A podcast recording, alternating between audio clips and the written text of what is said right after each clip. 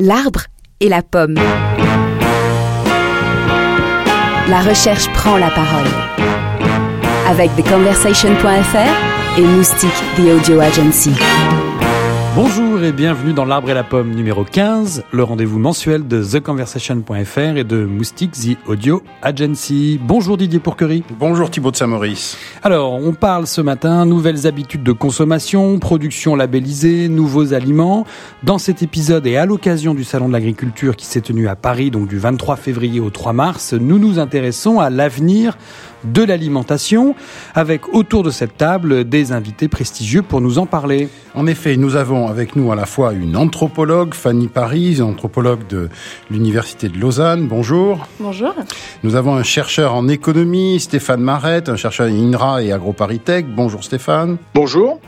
Et un chercheur spécialisé à la fois dans les process et dans les filières agroalimentaires, Samir Mesdour. Bonjour Samir. Bonjour. Aujourd'hui, dans l'Arbre et la Pomme, on se met à la table du futur. On parle de l'alimentation de demain, qui est d'ailleurs déjà là pour un certain nombre de produits. Bienvenue.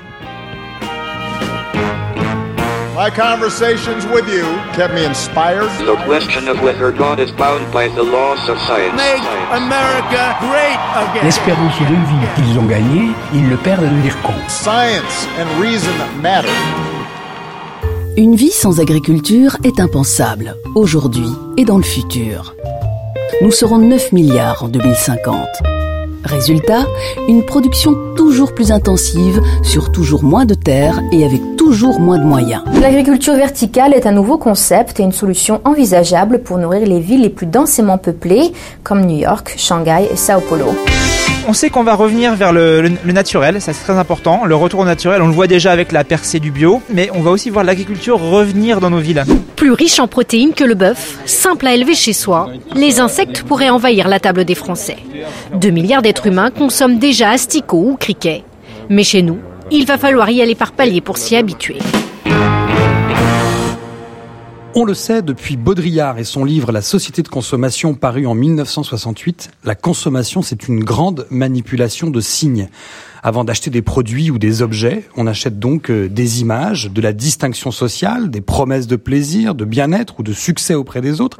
Et c'est justement par exemple le rôle de la publicité que de transformer tous ces produits en signes. La consommation n'a donc plus grand-chose de rationnel et s'adresse plutôt à nos émotions, à nos valeurs ou à nos croyances. Le paradoxe, c'est que même quand on veut ralentir sa consommation ou consommer autrement, eh ben on trouve toujours de quoi consommer de nouveaux produits et de nouveaux services qui nous promettent justement de mieux consommer. Alors, quels sont donc les nouveaux visages de la consommation aujourd'hui ? Quels nouveaux signes pouvons-nous manipuler en consommant différemment ? Est-ce qu'il faut même parler de nouvelles religions de la consommation à travers toutes ces nouvelles promesses ? Alors Fanny Paris, vous êtes, je l'ai dit, anthropologue et vous vous intéressez aux attitudes et aux comportements face à ce qu'on appelle les aliments disruptifs. On va en, en parler tout de suite. Ça va de la viande in vitro aux poudres, aux spirulines, et cetera. Euh, vous vous intéressez aussi, aussi à la déconsommation et à ce qu'on appelle le frugalisme. Alors, est-ce qu'on peut revenir une minute sur ce qu'on appelle les aliments disruptifs ? Qu'est-ce que vous mettez dans cette catégorie ? Alors, pour bien comprendre ce qu'est l'aliment disruptif, il faut déjà prendre un petit peu de hauteur et s'intéresser à l'anthropologie de la consommation. L'anthropologie de la consommation va s'intéresser aux valeurs et aux pratiques, mais va également s'intéresser à tout le processus de diffusion d'une invention technologique à une innovation sociétale. Et du coup, quand on reprend ce principe en se disant que l'innovation, c'est un processus qui est non linéaire et qui suit trois étapes, l'invention, la diffusion et la réception par les individus, on va essayer de comprendre comment les industriels, comment les consommateurs eux-mêmes vont essayer d'imaginer de nouveaux produits, services ou expériences qui vont permettre en quelque sorte de rendre réelles les valeurs qu'ils ont envie d'avoir euh, dans leur société et dans la consommation de manière plus générale. L'aliment disruptif en lui-même, ça va donc être une invention.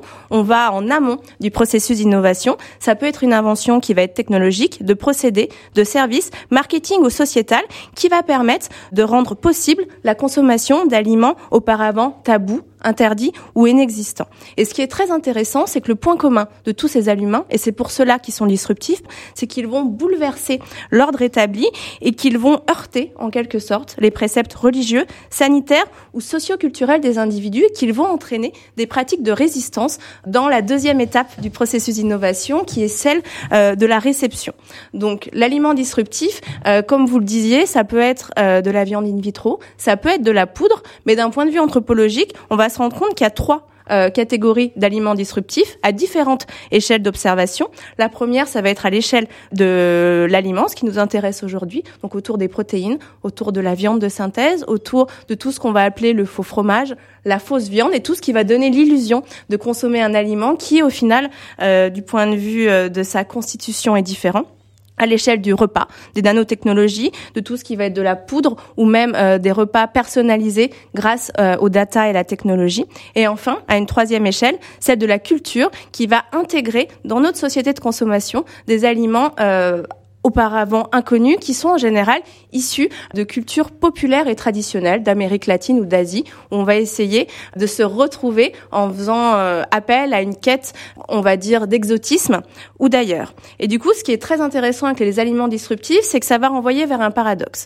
Les individus vont essayer d'intégrer euh, ces aliments disruptifs en quête de naturalité, de nouvelles valeurs, d'un nouveau rapport à l'alimentation et à leur quotidien, alors que paradoxalement, quand on s'intéresse à tous les processus sociétaux ou industriels qui ont rendu possible euh, la fabrication de ces aliments et sa mise sur le marché, en fait, ça n'a rien de naturel. Et du coup, les aliments disruptifs, ça va être toutes ces contradictions pour l'individu en termes de pratiques de consommation, en termes de représentation, de croyances et en termes de procédés euh, de fabrication et de mise sur le marché qu'on va étudier pour comprendre qu'est-ce qui se joue dans l'individu, dans ses pratiques et dans sa tête au quotidien. Alors, prenons un exemple simple. Manger des verres de farine. Oui. euh, on peut se dire euh, rationnellement, euh, voilà, il faut il faut manger moins de viande ou euh, la viande ça consomme trop d'eau et de soja, et cetera pour être euh, écologiquement correct. Donc on va manger des verres de farine. Mmh. Ça c'est un tabou. Comment ça se passe dans la tête des des, des consommateurs entre la volonté quand même de consommer différemment? Mmh. Et puis, le passage à l'acte. Et puis, surtout, le discours qu'on tient après sur sur ce passage à l'acte. Comment ça se passe ? Alors, en fait, pareil, il y a différents niveaux d'analyse. Sur le cas des insectes ou des vers de farine, d'un point de vue rationnel, d'un point de vue euh, des euh, scientifiques ou des industriels, effectivement, l'insecte est une solution, une réponse à l'empreinte carbone, à un modèle de production, une nouvelle manière d'intégrer euh, des protéines. Mais après, forcément, on va avoir des freins, qu'ils soient sociétaux ou anthropologiques. Et quels vont être euh, ces freins ?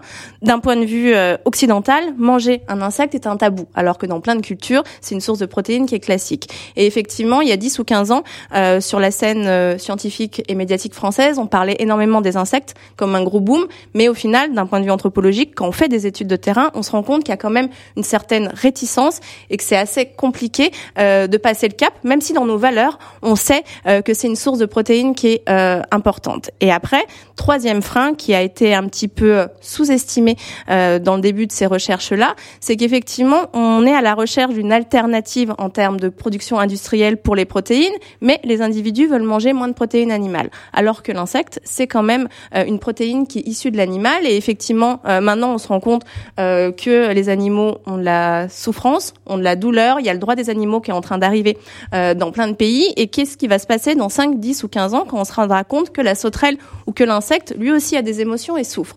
Donc, ça fait plein de freins potentiels de, que les individus vont, vont percevoir de manière consciente ou inconsciente, qui vont participer à rendre compliquée cette intégration d'insectes dans le quotidien, malgré que ça réponde à une partie des problématiques environnementales, écologiques et sociétales. Alors, vous avez parlé tout à l'heure, vous avez employé un mot qui m'intéresse beaucoup, vous avez parlé de faux.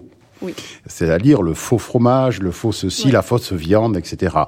On voit bien que sur le marché, des steaks hachés euh, fabriqués avec des, des, des pois, des, de, la, de la févrole, de tout un tas de choses qui sont des protéines végétales, oui. euh, texturées de manière à prendre la forme de... Alors, par rapport à ça, est-ce que vous observez quand même des attitudes et des comportements plus, je dirais, plus fluides que dans le cas des insectes ? Alors, en fait, ce qu'il faut savoir, c'est que la fausse viande, le faux fromage, ou tous les aliments qui ont euh, l'attitude, qui ont l'apparence d'eux, c'est pas par hasard. Parce que effectivement, les individus sont dans un changement de valeur, parce que euh, la société, les médias, les réseaux sociaux leur envoient l'image de nouvelles éthiques alimentaires où on est un petit peu ce que l'on mange. Donc, si on veut être quelqu'un qui se sent bien dans sa tête, euh, qui est socialement valorisé pour son groupe social, eh ben, faut suivre un petit peu ces nouvelles tendances, ces nouvelles normes et ces nouvelles pratiques alimentaires. Or, euh, changer ces pratiques, c'est très très dur.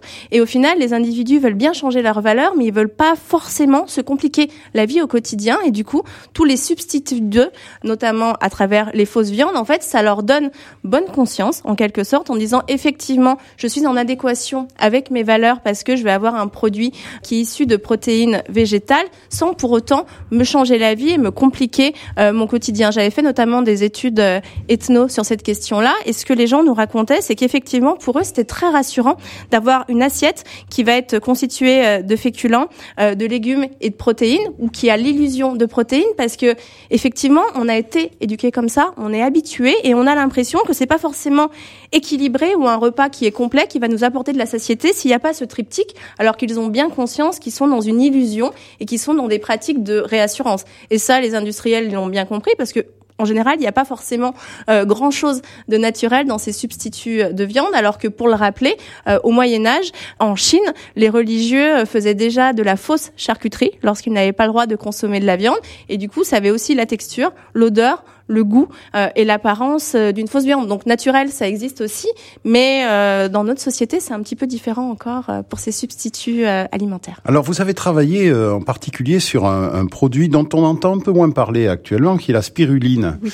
Je me souviens encore, il y a quelques années, on en parlait comme quelque chose d'un peu miraculeux, quoi, qui allait nous apporter euh, tout un tas de nutriments im- importants. Comment ça a évolué, cette attitude vis-à-vis de cette... Euh, rappelez-nous ce que c'est, brièvement, et puis dites-nous comment ça a évolué, euh, l'attitude de, des consommateurs vis-à-vis de ce produit. Alors, la spiruline, en fait, ça va être euh, souvent appelé comme une microalgue, mais en fait, voilà. C'est une cyanobactérie, donc c'est un petit être unicellulaire et vivant qui est euh, généralement connu dans nos sociétés occidentales depuis les années soixante sous forme de compléments alimentaires, voilà, qu'on va acheter en parapharmacie ou dans les magasins bio. Mais ce qu'on sait moins, c'est que c'est un aliment qui est consommé depuis des millénaires en Amérique latine et en Afrique, et qui, en fait, se euh, récolte dans des lacs euh, d'eau salée, voilà, et qui va faire une sorte de pâte qui va être fraîche. Donc, ce qu'on voit depuis les années soixante, c'est que cycliquement, on a une mode qui va revenir dans la presse féminine, maintenant sur Internet, autour des bienfaits d'un point de vue nutritionnel, donc en termes de protéines, euh, notamment, et en termes de vitamines euh,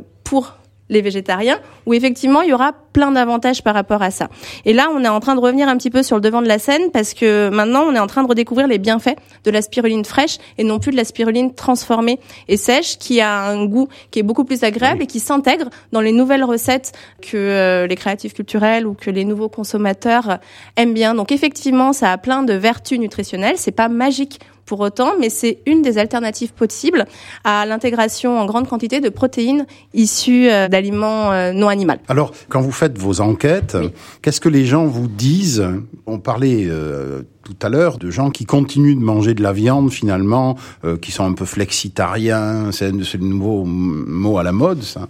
Qu'est-ce qu'ils se racontent? Qu'est-ce que le consommateur se raconte pour décider, par exemple, de plus manger de viande, mais d'en manger quand même? C'est, c'est ça qui m'intéresse. Alors, ce qui est hyper intéressant, c'est quand on interroge les consommateurs, cent pour cent d'entre eux nous disent qu'ils ont changé de pratique alimentaire au cours de ces trois dernières années pour des raisons écologiques, euh, morales ou budgétaire. Donc, quels que soient les individus qu'on interroge, on a toujours le même discours. Et quand on creuse un petit peu, on se rend compte qu'effectivement, euh, ils se sentent mieux quand ils vont manger moins de viande, ils se sentent mieux quand ils vont manger plus de légumes, et quand en plus, ils vont s'inscrire dans des circuits locaux, de saison, et qui font sens pour eux. Ça, c'est le discours, et c'est très bien. Ça leur permet de se sentir mieux et d'être heureux dans leur quotidien. Par contre, le travail d'une anthropologue, c'est d'aller chez les gens, de passer du temps avec eux, de les suivre sur leur lieu euh, d'achat alimentaire et d'ouvrir leur frigo. Et quand on ouvre leur frigo, on se rend compte qu'effectivement, il reste... Euh, il y a de... du saucisson. Et... Alors non, il n'y a pas du saucisson, parce que là, on a bien conscience euh, que c'est de la viande, mais par contre, notamment, on va avoir du blanc de poulet, on va avoir du jambon, et on va avoir euh, du thon, ou des produits qui vont être transformés. Et quand on leur fait la remarque, parce que quand on a passé deux heures avec eux eux où ils nous expliquaient toutes leurs valeurs, où effectivement ils mangent moins de viande, ils en mangent plus du tout, où ils sont devenus flexitariens, ils vont en manger de manière occasionnelle et de qualité quand ils sont hors domicile et qu'on les met face à leur pratique, on se rend compte qu'il y a une mise à distance qui a été faite avec certains types euh, d'aliments à base de protéines animales. Et comme c'est des produits qui sont très transformés, qui sont intégrés dans notre société, dans notre quotidien depuis l'enfance, eh ben, si on leur met pas leurs contradictions devant le nez, ils sont persuadés de ne plus manger de viande ou de moins en manger, alors qu'on se rend compte que c'est un petit peu compliqué, plus compliqué en pratique, et on se rend compte en définitive que c'est surtout ce qu'on appelle des stratégies pour réduire les dissonances cognitives et les injonctions paradoxales du quotidien, où effectivement on a la société qui nous renvoie un certain nombre de valeurs, d'éthique alimentaire et sociétale, et puis on a la réalité, nos pratiques, nos habitudes, notre éducation et nos goûts qui ont été construits euh, au fil des années, et que chaque individu se bricole un régime alimentaire qui lui convient et qui ne doit pas non plus être trop drastique, parce que ce qu'on observe sur le terrain, c'est que du moment où on a une adéquation parfaite entre valeurs et pratiques, on est sur des gens qui sont dans un contrôle, dans la reconstitution d'un nouveau cadre normatif qui n'est pas forcément très sympa et qui conduit à de nouvelles dérives, parfois même sectaires, parce Secteur, que ce qu'il faut ouais. savoir, c'est qu'il y a des groupuscules qui sont suivis par la Mivilude et l'Observatoire de la laïcité qui ont sauté sur ces nouvelles euh, pratiques alimentaires et qui en ont créé des mouvements euh, pas très sympas euh, à part entière. En termes de, de contradiction, justement, ou en tout cas de dissonance entre des pratiques et des valeurs, euh, comment est-ce que vous, vous percevez à la fois donc euh, le, le souci de modifier ces pratiques alimentaires euh, en allant vers ces aliments euh, disruptifs dont vous parliez, et de l'autre côté, la forte aussi euh, tendance à vouloir retrouver euh, des aliments authentiques, produits euh, localement, euh, bio, euh, sans pesticides, et cetera, traçabilité, en fait, de, de retrouver quelque chose comme le vrai vrai goût des bonnes choses. Est-ce que, au fond, la disruption aussi, elle n'est pas de ce côté-là? C'est-à-dire de passer d'une alimentation transformée à une alimentation, entre guillemets, authentique, même s'il faut maintenir les guillemets, ce souci d'authenticité. En fait, il y a un petit peu, pour être schématique, deux mondes qui s'opposent. On a effectivement ce que veut Euh, les individus, on a ces dissonances entre valeurs et pratiques, on a cette quête d'authenticité, de naturalité, de reprendre le pouvoir sur soi et sur sa vie à travers l'alimentation. Et à côté de ça, on a des industriels, on a des startups et on a des individus eux-mêmes qui se disent bon bah comment on va réussir à capitaliser sur ces nouvelles attentes des consommateurs et sur cette évolution perçue ou pressentie de la société de consommation pour pouvoir continuer euh, à exister et du coup s'adapter à ces changements de valeurs. Et en fait, l'alimentation disruptive, elle vient pas forcément forcément des individus eux-mêmes, elle vient euh, du système euh, de la filière agro-industrielle qui va s'adapter et qui va créer, avec sa technologie, avec ses savoirs, des solutions qui s'adaptent aux valeurs des individus. Mais du coup, pourquoi on les appelle disruptifs? C'est parce que au niveau euh, de l'anthropologie de la consommation de l'individu, ce qu'on va observer en termes de pratiques, de représentation et de valeurs, en fait, ça se heurte à plein de choses que les industriels ou que la grande distribution n'avaient pas forcément anticipé. Donc là, c'est un peu le choc des titans en se disant que euh, c'est une évolution qui a commencé dans les années quatre-vingt-dix mais qui prend de plus en plus d'ampleur depuis les années deux mille dix en se disant que le consommateur devient malin, devient stratège de son quotidien et ne va plus seulement acheter pour acheter des biens qu'on va lui consommer. Et du coup, la réponse des industriels, c'est de se dire par la technologie, par notre force de frappe, on va lui mettre des nouveaux aliments, des nouveaux produits ou des nouvelles expériences qui correspondent à ses nouvelles aspirations, sauf qu'elles n'ont rien de naturel. Donc effectivement, pour une certaine partie de la population qu'on appelle un petit peu des opportunistes, qui se disent effectivement « j'ai envie, pour la bonne conscience, pour le mindset », pour la posture euh, sociale, changer mes pratiques alimentaires. Et si on me propose un petit peu un produit clé en main qui n'a rien de naturel mais qui euh, fait le job, ce sera très bien. Et puis on a les autres qui sont plus dans une réflexion, dans une construction de soi et d'un nouveau quotidien, euh, qui se retrouvent un petit peu embêtés avec ces nouveaux euh, produits disruptifs où ils savent pas trop quoi en faire et quoi en penser, parce que c'est pas évident. Hein. Samir Mesdour et Stéphane Marette, comment est-ce que vous percevez, vous, cette arrivée de ces aliments disruptifs? L'analyse anthropologique décrite ici, est-ce qu'elle provoque dans vos registres à vous de recherche des réflexions singulières? Samir Mesdour. Oui, tout à fait. Effectivement, la, ce qu'on vient de dire à l'instant m'amène à un certain nombre de, de, de remarques et de, et de réflexions que je, que je vous soumets en même temps à, à discussion. Effectivement, euh, et ça a été dit, nous sommes ce que nous mangeons. Et pour reprendre euh, ce que dit euh, un sociologue de, de la nutrition et, et de l'alimentation, qui est Claude Fischer, effectivement, non seulement on, on est ce qu'on, ce qu'on mange, mais euh, le consommateur s'interroge finalement sur ce qu'il mange, parce qu'il ne sait plus vraiment ce qu'il mange du fait de la transformation. Et il est en quête de, de, de, de son identité. euh, quelque part. Et donc, euh, il dit, hein, donc Claude Fischer, qu'il y a en quelque sorte deux stratégies, qui est celle du, euh, du retour à la tradition, de, de, de, de se conformer à des pratiques euh, traditionnelles et, et anciennes. Et puis, il y a euh, des consommateurs qui euh, vont vers des alternatives, qui ont des stratégies, hein, et ça a été dit euh, tout à l'heure, et qui sont un peu à la recherche de, d'une voie, d'une issue. Une sorte de bricolage, de, de l'identité. De, voilà, euh... et, et donc, il y a des positionnements. Euh. Alors, euh, autre point qui, euh, qui interroge, c'est celui de Euh, l'innovation, parce que faire des projections euh, sur ce que sera l'aliment euh, ou les aliments demain, c'est, c'est quand même euh, un risque euh, enfin, que je ne prendrai pas forcément, même si on a quelques idées. Et, et donc, euh, euh, il y a aussi ce, ce tiraillement entre de la nouveauté, d'aller vers quelque chose qui, que ce soit de la technologie ou des, ou, ou des aliments d'ailleurs, et puis euh, de se cantonner à ce que l'on connaît euh, relativement bien. Donc, il y a ce, ce paradoxe-là, qui est euh, rester d'une part dans la, l'authenticité et la naturalité, et puis euh, aller vers quelque chose qui est un peu plus à risque, qui est peut-être un peu plus périlleux, mais en même temps qui est intéressant. On est confronté à ce paradoxe et qui amène aussi à se poser la question de la transition alimentaire. Est-on véritablement dans une transition alimentaire et nutritionnelle? Le contexte n'est pas forcément euh, réjouissant euh, quand on regarde la démographie, euh, quand on regarde les maladies et euh, le nombre de personnes qui sont euh, euh, malnutries ou qui sont en, en déséquilibre alimentaire. Effectivement, le constat est pas toujours euh, positif. Et donc là, il y a un certain nombre de, de, de, de questionnements qui s'opèrent. Alors, autre chose, on a par- parlé des produits, euh, enfin, on a parlé de la viande et on a parlé des produits animaux. Alors, euh, quand on regarde euh, dans l'histoire et, et plus récemment, la viande, c'est finalement euh, l'aliment euh, qui est le plus adoré, ou qui a été le plus adoré, peut-être un peu moins maintenant, mais en même temps qui a été le plus euh, détesté ou, ou rejeté pour diverses euh, raisons. Tout à l'heure, on évoquait la, l'augmentation, la croissance de la consommation de viande au cours du dix-neuvième, du, du vingtième siècle, et puis il y a, d'après ce que moi j'ai pu, euh, j'ai pu lire, euh, une espèce de stagnation euh, à partir des années quatre-vingts, au milieu des années quatre-vingts, voire les années quatre-vingt-dix, du fait euh, de la problématique de, de la vache folle en, en particulier, mais plus récemment de ce que l'on observe dans les abattoirs. Et il y a même des, des associations, des mouvements qui réagissent contre euh, ces, ces pratiques qui font effectivement, quand on voit des images, parfois c'est pas toujours simple. Il y a cette évolution, donc euh, effectivement, ça c'est un élément que je veux soumettre à, à, à l'anthropologue.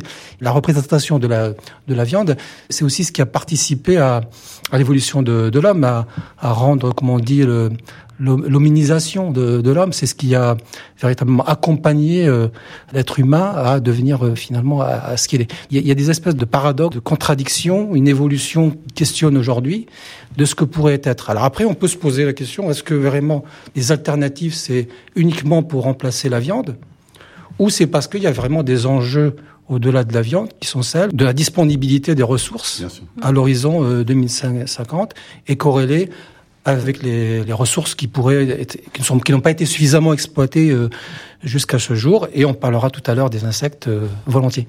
Stéphane Marette, euh, quelle, quelle réflexion vous inspire cette première partie de notre conversation ? euh, Oui, ben, je trouvais que c'était très intéressant. Euh, je, je voulais mentionner deux points.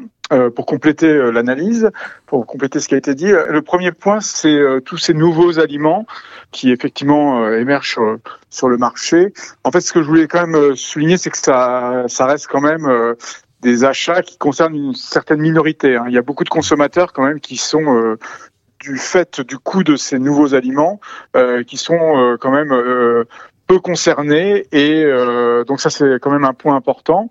Euh, je voulais mentionner aussi qu'il y a quand même des, dans les actes de consommation, il y a des aspects de routine, et euh, souvent pour changer ses habitudes, ça a été dit, hein, mais ça reste quand même euh, assez difficile. On a aussi euh, tout euh, un ensemble de comportements par routine, donc ça c'est un, un point euh, très important. Ça, c'est le premier aspect. Et concernant euh, la viande, on observe effectivement, ça vient d'être dit, une stagnation, voire une diminution, hein. Donc euh, ça, j'ai les chiffres du Crédoc. Euh, en deux mille sept, euh, les Français mangeaient en moyenne cent cinquante-trois grammes euh, de produits carnés par jour, euh, contre cent trente-cinq grammes en deux mille seize. Donc il y a eu une baisse euh, de douze pour cent. Mais la viande, quand même, elle reste un aliment euh, fortement consommé. Et euh, donc, il faut garder en tête euh, ces aspects. Là. Le fait de pouvoir changer ses habitudes alimentaires, c'est compliqué. Euh, il y a des tas de paramètres qui rentrent en ligne de compte, euh, dont la routine, dont l'effet prix. Par exemple, comme les nouveaux produits, enfin ce qu'on a appelé les produits euh, disruptifs, sont souvent des produits euh, assez coûteux. Enfin, donc les, les prix sont relativement élevés. Eh bien, en fait, euh, il y a de facto une partie des consommateurs qui se retrouvent un peu euh, en dehors de, du champ de consommation de ces produits. Donc je voulais quand même insister sur cet aspect, l'aspect routine, l'aspect euh, difficulté de changement de, des pratiques de consommation. Flexitarian is, comes from two words, flexible and vegetarian. So, you can do as you want. Si vous voulez, et c'est mon cas, en, en consommer une fois par quinzaine et le reste remplacé par des substituts de viande, c'est possible. Il y a des crudités, comme toujours en, en entrée, c'est-à-dire les lentilles, les carottes râpées. Après, on va faire une purée. Et ensuite, pour accompagner ça, alors il y aura euh, des escalopes, euh, alors des escalopes végétariennes. Puis, on a des boulettes effet bœuf.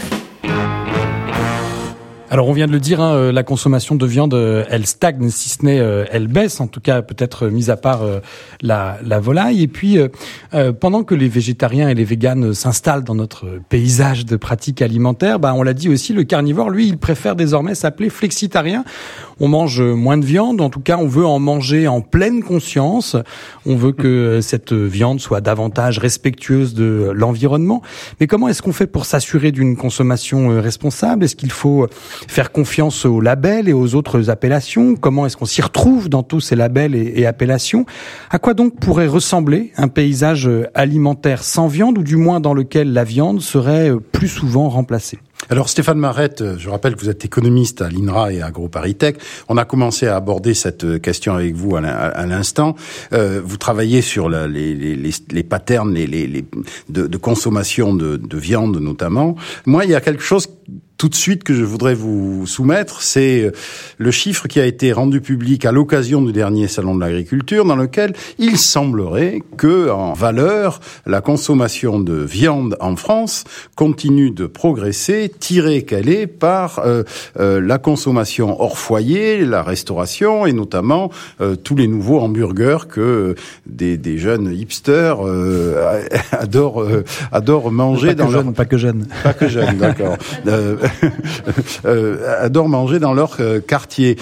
Comment vous voyez, vous, euh, qui observez de près ces tendances de consommation, ces paradoxes euh, autour de la viande ? Alors, je, je pense que dans les, chez les jeunes, effectivement, il y a un peu deux catégories de, de jeunes. Il y a toujours des très forts consommateurs euh, qui, effectivement, euh, consomment euh, ces hamburgers de luxe euh, que vous venez de mentionner. Et il y a aussi quand même une certaine sensibilité euh, de certains jeunes consommateurs qui se tournent euh, vers le flexitarisme, euh, voire euh, végétarien ou vegan euh, dans les cas euh, les plus extrêmes. Et ça, ça concerne une toute petite fraction des, des consommateurs, en tout cas dans les chiffres qu'on a de, de France Agrimaire ou du Crédoc. Il y a ces deux types de, de consommateurs, et qu'il y a dans l'ensemble de la population, disons, une tendance vers une, une réduction euh, de la consommation. Euh, donc, euh, il y a une réduction qui dépend aussi de la C S P, de la catégorie socio-professionnelle. On voit qu'il y a une réduction plus forte chez les cadres, par exemple, que chez les, les ouvriers. Donc ça, c'est le, le, le premier aspect. Euh, je pense que avec la, les, la sensibilité euh, aux questions de santé, avec le rapport de l'O M S en deux mille quinze, aux questions environnementales et à la question du bien-être animal en général, euh, la consommation, euh, disons, euh, tend à, à diminuer, mais qu'elle reste, du fait des routines, euh, importante chez un grand nombre de consommateurs. Alors ça, c'est le premier aspect. Et plus à long terme, il n'est pas évident de prévoir complètement ce qui pourra se passer. Alors ce que je voulais mentionner, c'est qu'il y a toute une série d'études euh, prospectives qui ont été publiées, notamment dans le Lancet ou dans Nature ou Science, les grandes revues scientifiques, qui elles préconisent, elles préconisent des changements importants au niveau mondial ou disons euh, au niveau euh, de l'ensemble du panier de consommation, et elles préconisent une baisse de la viande remplacée par euh, une, une augmentation d'une consommation des légumineuses, de fruits et légumes, de, de, de substituts. Mais ça reste des préconisations, et euh, on ne sait pas vraiment si le consommateur euh, à très très long terme s'orientera euh, dans cette direction. direction. Ce qui est sûr, c'est que euh, les consommateurs sont très sensibles à l'effet prix aussi. Hein. Donc, euh, une partie de la baisse euh, qu'on a vue entre deux mille cinq et aujourd'hui vient d'un effet prix qui est quand même assez soutenu. Alors, ça a été mentionné précédemment, il y a eu la, l'impact des contrôles sanitaires liés à la vache folle. Il y a tout un ensemble de contraintes sanitaires qui fait que le coût relatif de la viande est assez élevé. Et donc, euh, ça, c'est peut-être euh, ce qu'il faut garder en tête. Si les prix euh, relativement sont élevés, les gens se tourneront progressivement vers d'autres produits. Alors, quand on regarde les structures de consommation, par exemple aux États-Unis, alors je sais qu'il ne faut pas comparer euh, des pays aussi différents que les États-Unis et la France, mais on observe quand même que les catégories socio-professionnelles les plus défavorisées ont tendance à, à garder une consommation de viande importante, que ça soit aussi bien du bœuf que de, du poulet, mais aussi du porc. On n'en a pas encore parlé. On, quand on parle de la viande, on a toujours l'impression qu'on parle que du bœuf, mais il y a le porc qui est très bon marché. Quand on regarde la, la, la structure de consommation aux États-Unis, on s'aperçoit que, eh bien, l'obésité, le surpoids, et cetera, est très lié aussi aux catégories euh, socio-professionnelles. Et en France, on commence à avoir, le dernier rapport de l'O M S le montre, un pourcentage d'obèses et de gens en surpoids quand même important. Comment, vous qui êtes économiste, comment vous analysez ces répartitions entre catégories socio-professionnelles vis-à-vis de la alors, consommation de viande ? Alors, je ne sais pas si je les analyse, mais en tout cas, on, elles sont constatées. Hein, ce que vous venez de dire est tout à fait vrai. C'est vrai euh, aussi en France. Après, euh, ça pose le problème aussi de la... la sensibilité par C S P aux informations euh, à la fois nutritionnelles, environnementales, euh, euh, aussi de bien-être animal, ça c'est le premier aspect. Et le deuxième aspect, ça pose aussi la question de la politique publique. Euh, qu'est-ce qu'on fait exactement pour euh, améliorer les choses, pour essayer de réduire les taux d'obésité ? Ça va au- au-delà de la viande. Hein. La, la question, c'est qu'il y a, euh, ce que j'ai évoqué précédemment, il y a aussi un aspect de routine qui est très très fort. Je pense que pour la viande, il y a aussi un aspect, ça a été dit au tout début de, de, de l'émission, euh, un aspect symbolique euh, qui est très très fort. Et la transition alimentaire, euh, en fait, on en est à mon avis qu'au début. Et on tâtonne, on ne sait pas vraiment comment faire euh, pour, euh, des fois, changer certaines pratiques. Je pense qu'il y a aussi, derrière euh, cette question, quand si on raisonne en tant qu'économiste, évidemment, il y a la question du prix. Qui dit euh, prix, si on veut changer les comportements, dit augmentation des prix, euh, taxation, et cetera. Donc ça, c'est une question qui est très sensible en France. Mais il y a aussi cet aspect qui peut euh, être regardé. Il y a des économistes qui regardent les, des taxations sur la viande. Et une autre possibilité, c'est aussi euh, de se tourner vers des viandes de meilleure qualité. Euh, donc euh, sous label, et cetera. Ça reste quand même un très petit segment. Hein. C'est oui. Label rouge et, et viande organique, c'est très très faible. Et donc ça aussi, ça, ce sont des, plutôt des biens de luxe qui ne sont pas forcément euh, abordables par tous les ménages. Et, et l'éducation, parce que on a vu que sous Obama, par exemple, euh, notamment Michelle Obama avait fait tout un tout un grand programme euh, aux États-Unis pour que les enfants dans les cantines bah, bah, reçoivent moins de nuggets, pour faire simple, et un peu plus de légumes. Est-ce que vous pensez euh, vous que l'aspect éducation à la nutrition, et notamment en France où les cantines scolaires sont relativement euh, standardisées, je dirais, c'est un élément important pour ce dont on parle aujourd'hui, qui est l'évolution des consommations? Ah oui, alors ça, c'est un élément très très important, mais vous visez euh, à, à très long terme, au moins dix ans, vingt ans, enfin, donc oui, oui, c'est un élément euh, fondamental. Euh, aussi, ce qui me paraît très important, c'est essayer de trouver, euh, euh, par exemple, pour les légumineuses, des, des, les, les fruits et légumes, et cetera, un, un argument plaisir aussi, qui remplace, euh, qui, qui contribue aussi à... À, à supporter les messages sanitaires, si vous voulez, ou nutritionnels. Ça, c'est, ça me paraît très, très important. Mais là, vous visez quand même euh, dix, quinze, vingt, trente ans. Euh, euh, vous visez assez loin. C'est une transition alimentaire, donc ça, ça prend du temps, mais euh, euh, ça ne fait pas des changements immédiats, quoi, si vous voulez. Et vous pensez qu'il faut des changements immédiats ? Moi, personnellement, je ne sais pas. Je, je, vous savez, j'observe les choses. J'observe que c'est, c'est assez lent. Je regarde aussi, parfois aussi, ce qui me semble très important, c'est d'insister sur euh, regarder les coûts économiques. Alors, il y a un rapport très très intéressant du W W F euh, qui a été fait, qu'on trouve sur le site W W F France sur la transition alimentaire, et il montre qu'un pa- un panier flexitarien, si vous voulez, permettrait d'économiser euh, vingt pour cent. puisqu'on se tournerait vers des légumineuses, euh, certains types de fruits et légumes, et donc euh, on pourrait faire une certaine économie tout en continuant à manger de la viande, mais de, en quantité moindre.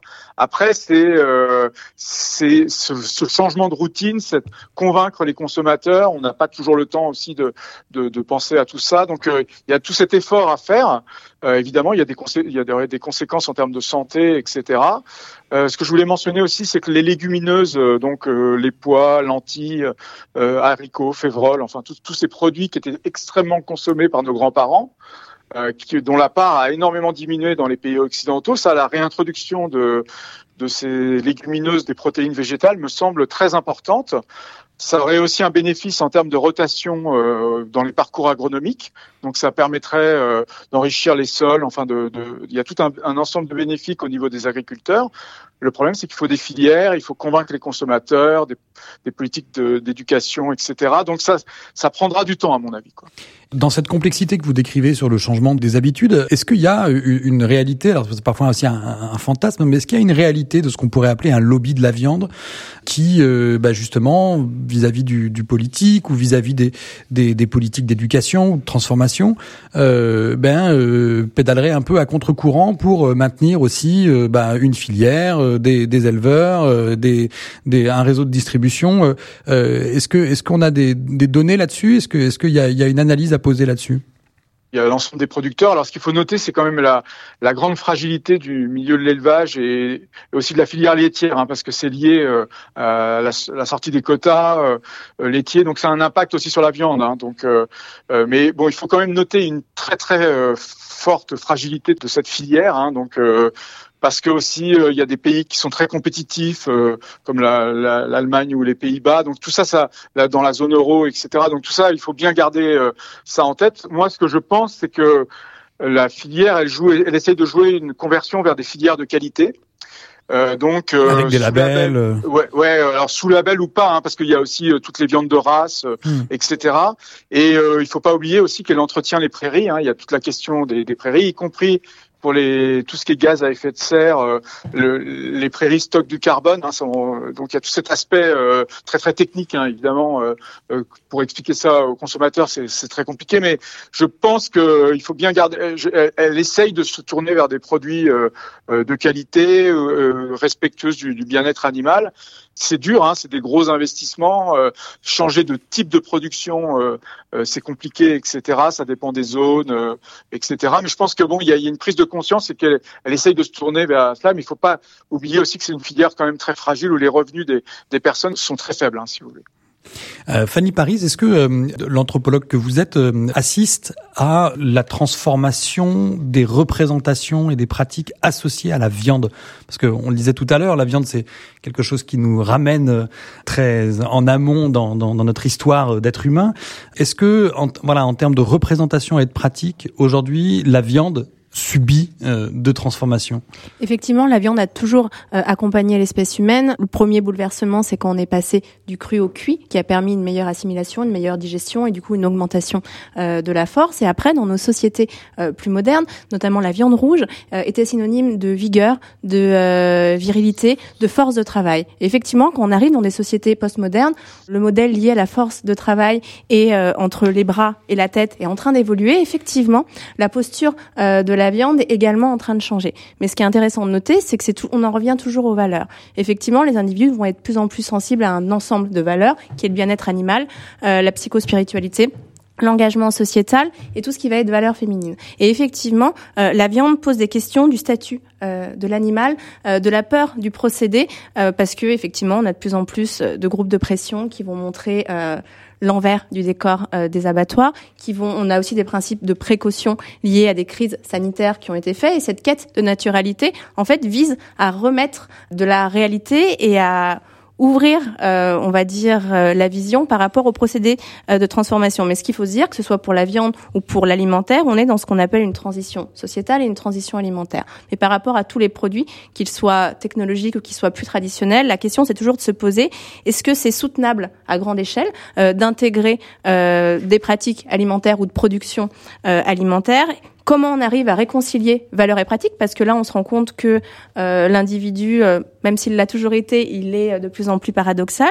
Comment on arrive aussi à responsabiliser les individus pour qu'effectivement, au-delà de cette prise de conscience, ils arrivent à changer leurs pratiques et leurs routines. Comme on vient de le dire, c'est très compliqué. Et en plus, il y a une grosse incidence de la C S P là-dessus.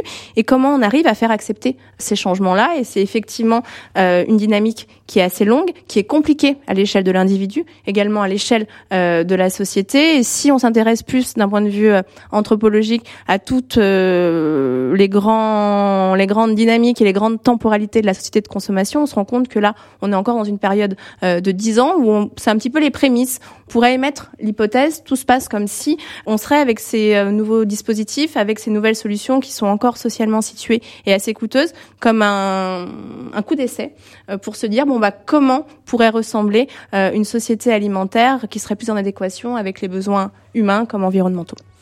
Stéphane Marette, le problème pris à l'échelle non plein simplement français mais, mais mondiale vous paraît soutenable parce que que les habitudes changent en France, c'est une chose, mais est-ce qu'on n'a pas quand même encore besoin de viande pour, euh, le dire rapidement, pour continuer de nourrir la planète? Est-ce que euh, la transformation des habitudes de consommation euh, à laquelle on, on pourrait assister ou qu'on pourrait souhaiter dans, dans, dans nos pays euh, européens, est-ce que c'est quelque chose qu'on peut étendre à l'échelle mondiale? Est-ce que c'est quelque chose qu'il faut étendre? Mais dans ce cas-là, euh, comment dire Comment satisfaire cette obligation de, de nourrir l'ensemble de l'humanité? Selon moi, bon, il y a tout un ensemble, il y a tout un corpus, si vous voulez, dans Nature, Science, The Lancet, qui, qui alerte quand même sur le fait que on utilise énormément de ressources, donc euh, y compris les sols, si vous voulez, et que euh, la production alimentaire euh, risque d'être fragilisée par la dégradation euh, de l'environnement, par l'urbanisme, par tout un ensemble de pratiques, l'usage des sols aussi qui est, qui est menacé. Il y a tout, ces, tout ce corpus euh, essaye de, de, de, de, de réfléchir à une production plus durable. Et évidemment, dans cette production plus durable, il y a euh, l'idée d'une réduction de la consommation de viande. Euh, souvent, ce que disent les médecins aussi, c'est pas euh, l'absence de consommation de viande. Hein. Il y a aussi des bénéfices. Il y a des très bonnes protéines. Euh, la, l'ensemble des acides aminés est, est très très bon euh, lié à la consommation de viande et aussi la vitamine B douze. Enfin, il y a tout un, il y a tout un débat chez les nutritionnistes, mais effectivement, il y a une très grosse inquiétude liée à la pollution des sols. Par exemple, il y a des, des articles sur la pollution à l'ammoniac dans, dans les sols où il y a beaucoup d'élevage.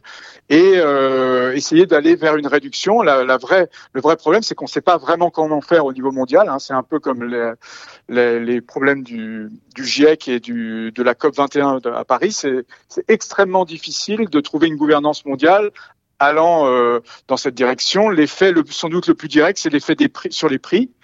C'est un effet qui est très très bien isolé par les économistes, mais au-delà, il y a quand même, je dirais, plus des inquiétudes, mais il n'y a pas vraiment de politique définie euh, au niveau mondial. Surtout que quand un pays comme la Chine accède oui, voilà, à, à un niveau de développement important, et la première chose qu'ils font, c'est qu'ils consomment davantage de viande. Ah oui, oui, c'est, c'est lié à l'effet richesse et aussi l'urbanisation. Hein. L'urbanisation, ce qu'on observe, hein, c'est vrai aussi dans certains pays africains, on observe, c'est dès que la population devient urbaine, elle va au supermarché, elle, elle oublie un peu ses pratiques. Euh, on voit, dans, par exemple, au Maroc, il y a une diminution, qui était un pays qui manque consommer beaucoup de légumineuses, l'urbanisation, les gens arrivent dans les villes, eh bien, ils ont tendance à perdre cette, certaines pratiques et à consommer plus de viande.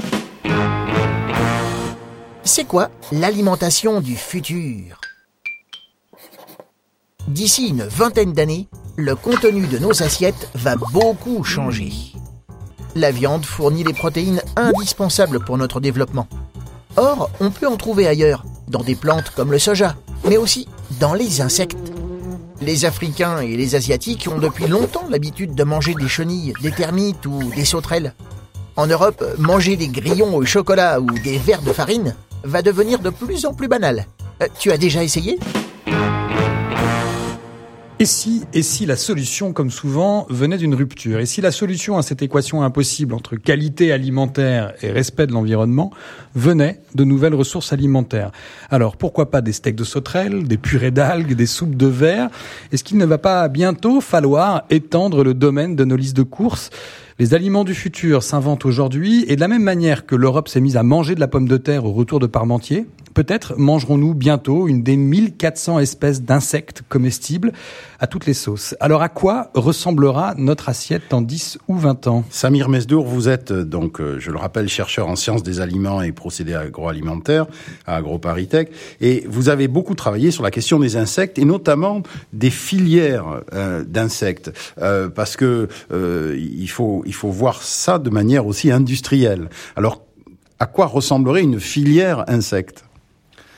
Alors, tout d'abord, le, on part d'un constat, hein, on l'a évoqué euh, tout à l'heure.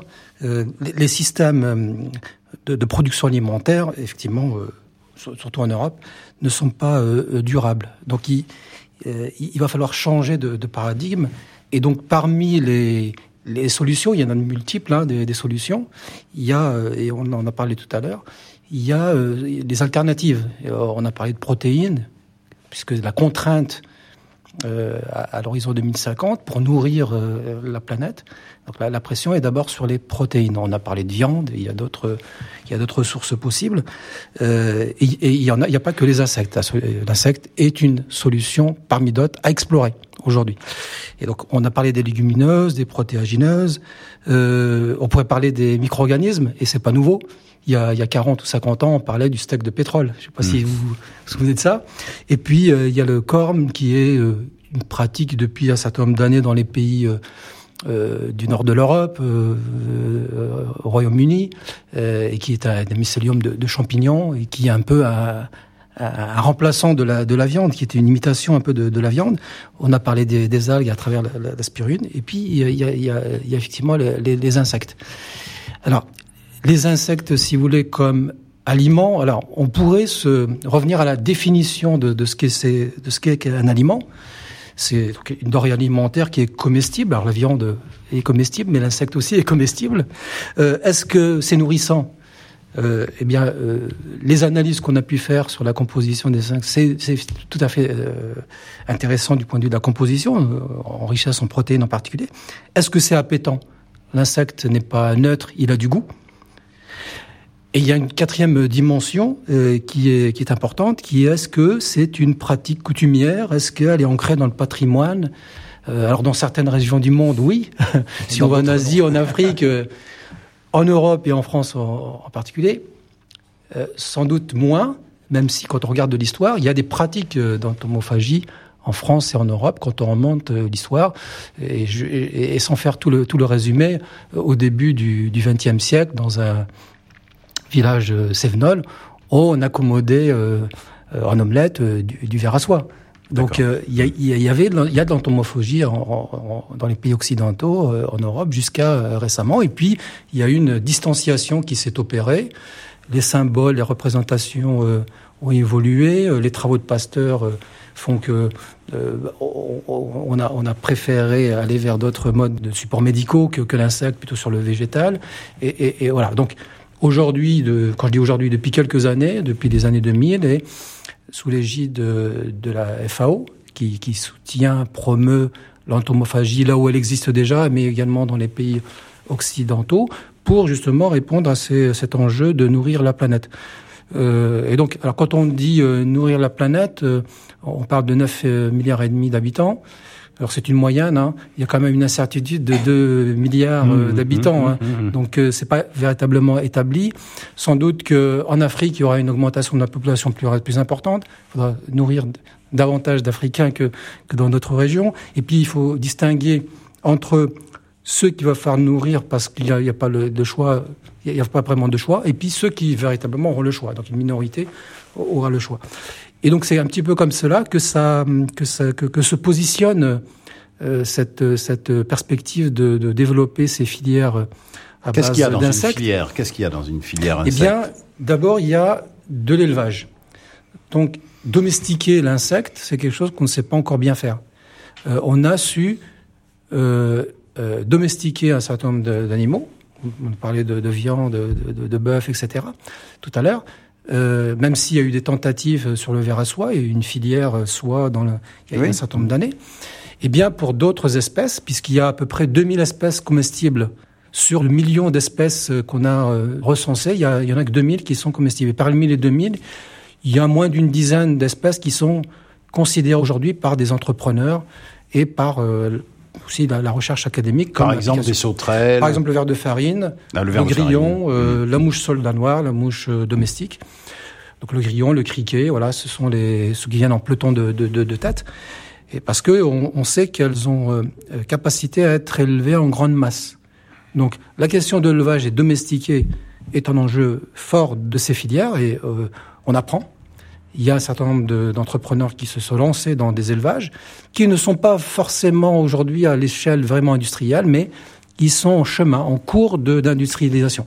Ensuite, il y a la transformation. Donc euh, transformer l'insecte en quoi ? Eh bien, en euh, farine d'abord, parce que c'est ce qu'il y a de plus simple, mais on pourrait également envisager d'autres euh, dérivés. Et euh, faire ce qu'on appelle du cracking, comme on a fait le cracking du lait, du comme lait, on a oui, cr- oui. fait le cracking de l'amidon. Mmh. Donc, valoriser toutes les composantes, parce que quand on dit farine, c'est surtout pour enrichir en protéines. Mmh. Et pourquoi ? Pour nourrir nos animaux d'abord. L'aquaculture, la volaille, c'est ce qui était envisagé dans notre programme de recherche désirable. On a d'abord pris ce parti-là, qui était de produire des aliments pour l'aquaculture et pour la volaille. Bien entendu, indirectement, euh, on se rattache à l'alimentation humaine, humaine puisque ça. Quelque part, on va retrouver nos, nos filets de poisson et, et notre volaille dans nos assiettes. Et donc, il y a la consommation euh, humaine, et, et il y a un certain nombre d'entreprises qui également euh, font ce pari de produire des dérivés et des ingrédients à base euh, d'insectes. Puis après, il y a bah, les marchés. Oui. Y a-t-il un marché ? Y a-t-il des clients ? Euh, en théorie, oui, il y a déjà donc euh, les, les filières animales. Est-ce que ce seront des marchés euh, de grande masse ou de niche ? Là, la question euh, reste posée aujourd'hui. Mais il y a une dynamique qui s'est opérée depuis euh, quelques années, en France, en Europe et puis plus largement. Euh, à titre d'exemple, vous aviez en deux mille quatorze cinq ou six start-up en France qui s'intéressaient à, à ces nouvelles filières. Aujourd'hui, il y en a plus de vingt-cinq. On les a recensés à travers euh, deux colloques qu'on a organisés euh, ces dernières années. Alors, euh, j'ai une question quand même euh, euh, sur le, l'amont de la filière. Oui. Qu'est-ce que ça mange, les insectes ? Parce que le problème de la fabrication de la protéine animale, c'est qu'il faut bien donner quelque chose à manger à, à, à, ces, à ces usines de protéines animales que sont les animaux. Donc, euh, qu'est-ce que ça mange au départ ? Vous mettez le doigt sur un, un point clé de ces filières. Euh, aujourd'hui, euh, d'abord, l'insecte ne mange pas tout et n'importe quoi, parce qu'on pourrait mmh, mmh. imaginer. L'idée, c'est véritablement de, euh, de, de, de fournir un régime alimentaire à l'insecte avec des coproduits ou des sous-produits de l'agriculture mmh. ou de l'industrie agroalimentaire. Donc des euh, coproduits ou des sous-produits vraiment bas prix. C'est-à-dire, par moins. exemple, de la Par silure. exemple, dans notre programme, il y avait un éleveur d'insectes français, basé à Besançon, qui nous fournissait des larves de, de vers de farine, et les nourrissait en partie avec des épluchures de pommes de terre, D'accord. de carottes. Bien sûr, il y a du, il y a, il y a du son, il y a des, il y a des céréales, et cetera, mmh. et cetera Donc, il y a tout un régime alimentaire qui est concocté, mais c'est de façon un peu empirique. Il existe aussi euh, la possibilité de donner euh, à d'autres types d'insectes, comme par exemple la mouche soldat. Tout dépend un peu aussi du, du lieu géographique. Il y a une start-up qui est située à côté de brasseries. Et il se fournit en partie euh, de brassins, de brass... voilà, de par exemple des drèches, oui, des drèches. de de ces brasseries à des prix vraiment bas, pour pas dire gratuitement. Et donc il nourrit ces ces, ces larves de mouches soldats avec cela. Donc ça c'est des exemples. Et donc l'idée c'est d'explorer, de faire le screening un peu des possibles en termes de, de, de substrats, de, de coproduits, de dérivés possibles, à plus bas coût possible pour, euh, bien sûr, Dans... réduire les coûts euh, finaux euh, des dérivés produits. Dans ce que vous dites, la partie de consommation directe d'insectes, c'est-à-dire que là, par exemple, je, je vous racontais tout à l'heure, je, j'ai mangé des, des petits vers euh, agrémentés de, d'ail et de persil pour l'apéritif, donc on, on, oui. on, on pique des vers dans un petit... Voilà, c'est C'est, c'est différent, quoi. En tout cas, c'est, c'est relativement, c'est relativement surprenant. Cette partie-là de la consommation, à vous entendre, elle est marginale. Aujourd'hui, elle est marginale. Mais ceci dit, encore une fois, euh, sur les, les vingt ou vingt-cinq euh, start-up, il y en a euh, trois ou quatre en France qui euh, font le pari de l'alimentation euh, humaine à base d'insectes. Donc, il y a les apéritifs, mais il y a d'autres initiatives. Par exemple, des sauces à base de, de, de verre de farine. Il y a en Belgique des tentatives de faire des, des escalopes mmh. ou, et des burgers à oui, base d'insectes. Mmh. Mmh. Et, et bien, donc les biscuits euh, à Toulouse, il y a une entreprise qui s'appelle Micronutris qui fait des biscuits euh, à base de farine euh, d'insectes. Il y a également euh, des travaux qui sont entrepris et, et chez nous à AgroParisTech pour formuler le steak à base d'insectes. Il, il y a le steak à base de soja, de, de, de, soja, de, de, de végétal. Eh bien, euh, euh, l'idée pour Jiminy's, mm-hmm. qui, qui collabore avec nous sur ce sujet, d'élaborer un steak euh, à base d'insectes. Euh, nous avons travaillé l'année dernière avec une entreprise, là c'est pour le feed, pour euh, concocter des croquettes euh, pour chiens, mm. et cetera. Donc si vous voulez... Euh, La, la panoplie est large, mais force est de constater aujourd'hui qu'il n'y a pas véritablement de, de marché et qu'on fait un pari sur euh, les années à venir. Pourquoi ? Parce qu'il y a un certain nombre de, d'obstacles. Alors, des obstacles d'abord euh, réglementaires. Euh, en Europe, euh, la réglementation évolue très très lentement. Et euh, depuis deux mille dix-huit, on peut déposer un dossier, ce qu'on appelle les nouvelles foods. Il faut faire une demande d'autorisation pour l'alimentation euh, humaine, en tout cas. Et euh, on espère que fin de cette année, début deux mille vingt, il y aura un début de, d'autorisation pour euh, l'alimentation humaine. Sachant que depuis deux mille dix-sept, les farines d'insectes sont autorisées pour euh, l'alimentation de poissons. C'est la seule autorisation qui a été obtenue ces dernières années. Pour vous dire qu'il y a encore beaucoup de restrictions du point de vue réglementaire. Mais il y a d'autres types d'obstacles qui sont euh, techniques, je parlais d'élevage, oui, mais aussi de transformation. Il y a aussi euh, quel est le statut véritablement de l'insecte entier et des dérivés, des parties. Donc là, il y a encore un travail à faire. Et puis, la question du prix. Oui, c'est ça, c'est ce économique. Que posé comme question. Tout à l'heure, on a évoqué euh, bon, la viande et d'autres euh, produits alimentaires, mais quels sont les critères d'achat ? Premièrement, c'est le prix. Deuxièmement, c'est le plaisir. Troisièmement, c'est la santé. Et puis il y a l'éthique, on peut parler d'éthique, de, de citoyenneté, de, et cetera.